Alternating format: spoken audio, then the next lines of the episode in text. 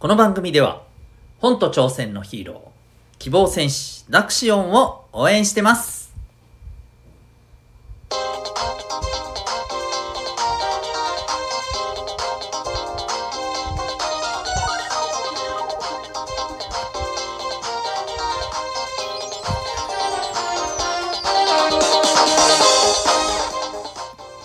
小中高生の皆さん日々行動してますか？あなたの才能と思いを唯一無二の能力へ。親子キャリア教育コーチのデトさんでございます。小中高生の今と未来を応援するラジオ君ザネクスト。今日は属さないことのメリットというテーマでお送りしていきたいと思います。はい。えー、っとですね。今日はまあチームというものチーム団体。まあでもチームの方がイメージしやすいかな。はい。えー、ということについて、えー、ちょっと考えてみる時間でございます。はい、えー、皆さんは何かチームで今取り組んでることありますか？例えば団体競技の、えー、部活動をやってる方っていうのはまあ間違いなくね、えー、チームっていうものに関わってますしあとはうん例えばまあクラスで、ね、何かあのに取り組んでたりする、まあ、クラス全体ではないにせよ、えー、クラスの中の何人かで、えー、グループでね何か、えー、取り組んでたりする。これもまあいわばチームですよね。うん。あるいはまあそれこそ仲のいい友達同士でいつも、えー、フォートナイトしてるとかだったらまあ、ね、これもチームだったりするんじゃない？と思ったりします。まあいろんな形で、えー、チームっていうのはうんと何て言うのかな？こういうのチームですよって言えると思うんだけど、まあチームってそう考えていくと何て言ったらいいのかな？2人以上の人たちで何か一つの目的目標に向かって同じね、えー、何かしらフィールドにおいて同じ場において、えー、取り組んでいくこと、まあ、そんな条件が揃ったらまあこれチームとして活動してるみたいなね話になるんじゃないかと思います。いかがでしょうか？そう考えた時に、えー、どうですか？チームで何かやってますか？それともいややってないなって感じですか？でこれはですねまああのどっちがいいとか悪いとかの話ではなくてですねむしろ、えー、どっちが合ってるか合ってないかの話です。はい。今日はそれをですねちょっと考えてみてほしいんですよ。つまりですねまあすっげえ乱暴な言い方をしちゃうとあなたはチームで動くことが合ってる方なのかえー、むしむしろ、えー、単独で、ね、動くことの方が合っている方なのかどっちなのかっていうことですねこれをちょっと考えてみてほしいとただあんまりごちゃごちゃごちゃごちゃいろいろ言っていくと難しくなりそうな気がするので今日はもう本当にねざっくりとあのシンプルな感じでね、えー、ちょっと考えてみましょうということですね。えっ、ー、と、これも、あの、チームで何かをするときって、やっぱり、あの、いいところもあるんですよ。一方で、まあちょっと課題だよね。課題になりがちだよね。っていう面もあるんだよね。それをちょっと考えてほしいんですけど、どうでしょうか？じゃあ、まずチームで、ね、一人でじゃなくてさ、えー、2人以上のチームで何かをするっていうのは、どんないいことがありますか？一人でやるっていうことと比べた、比べた時に。皆さんそれぞれ今頭の中に何かしら浮かんでるかもしれないし、うん、なんだろうなってなかなか浮かんでない人もいるかもしれませんけど、えー、まずですね、言えることとしては、うん、やっぱりつながりっていう感覚を得られること。これ大事ですよね。うん、なんか一人じゃないんだっていう感覚ですよね。うん、誰かと一緒に何かやってる。だから心強いとか、うん、なんか嬉しいとかね。うん。あったかいとかね、えー、そういう風な感覚が得られるっていうのが、まあ、チームで何かを取り組む時のねあのいいところの一つだと思います。もう一つぐらいいいところかな。うん。つながりがあるもう一つはやっぱり一人ではちょっと難しいかもしれないことを大きなことを実現できる。っていうことが、えー、いいところでもありますよね。うん、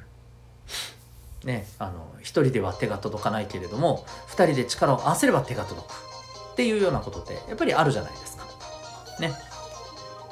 そういったところは、えー、やっぱりチームで動くことのいいとこですよね。じゃあ一方でチームで動くっていうことのじゃ課題は何でしょうねとちょっとこれは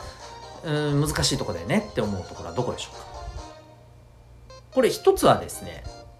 やっぱり縛られるっていうことだと思うんですよ。まあもうちょい言うと自由にできない。本当に100%自分がねあのやりたいようにやるっていうのはまあ正直難しいということですよね。チームで、それをやっていくとですね、大抵の場合はですよ大抵の場合は他の人がそれにうん嫌々ながら極端な話を言うとね付き合わされるっていうことがやっぱり起きるんです。で何らかのやっぱりちょっとこう不協和音が起きてきたりするというとこですよね。うん、ですのでやっぱりどうしてもチームで動くっていうところになると何かしらですね、うん、やっぱりチームの他の人のことを考えながら、えー、自分がある程度やっぱり自由にできないっていうことを受け入れていく必要があります。はい、適応していく合わせていくことが必要ですよね。わかりますよね？これね。はい。でもう一つの課題というか言っていくとこれはですね、えー変化に対して対応するのがやっぱり一人での時よりは遅いっていうことですよね。つまり、えー、例えばチーム内のルールを変えるとか例えばうん、まあ、スポーツでいうと、えー、戦略を変えるってなった時にね作戦を変えるとかいうふうになった時にさ一人だったら自分一人だったら自分一人がパッて変えればそれでできるじゃないですか。だけれども例えば5人で動いてるチームだったら1人だけが変わっても4人が変わってなかったらチームとして、えー、変化できてないですよね。うん、だから例えばチームとしてパッて、えー、変化しないといけない時に例えばそれが遅れてうまく対応できなかったりっていうことがやっぱり起きたりするわけよね。1人だったら対応できたのが、えー、チームになったことで、え、間に合わないっていうことがあったりすると。そういうことですよね。ということで今ここまで考えた時にですよ、うん、あなたはどっちがいいなって思いました。例えばチームでのいいところ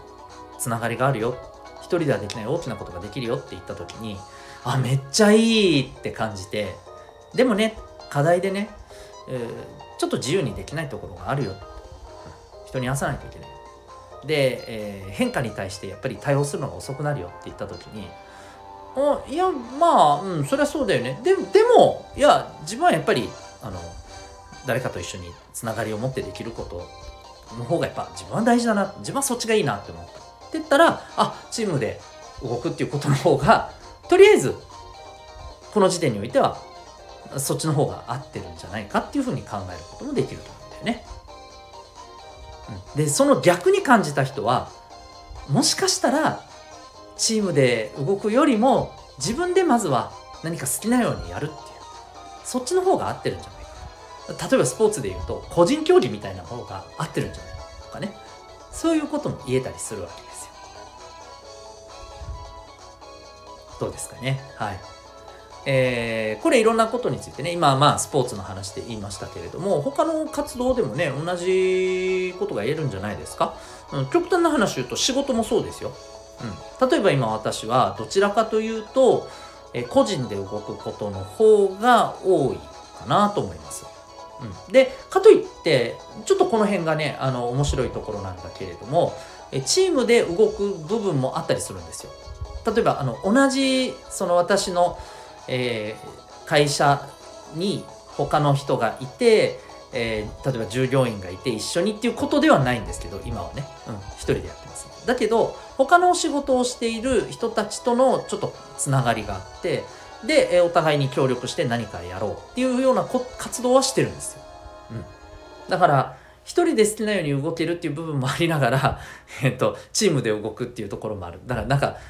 こう考えるとなんかずるいみたいなね。美味しいところだけいいとこだけ取ってるみたいにね ちょっと思われちゃったりするかもしれないけど。まあまあ変な話あのそうだと思います。はい。変な話ね。だから僕はすごくそういう意味ではあの本当恵まれてるなと思っていますけれどもありがたいなと思っていますけれども、うん、例えば仕事でも、まあ、要はそういうことが言えるわけ、うん、でもう一回言うけど大事なのはどっちがいいとかじゃないんですよね。自分はどっちが合ってるんだろう、うん、もしかしたら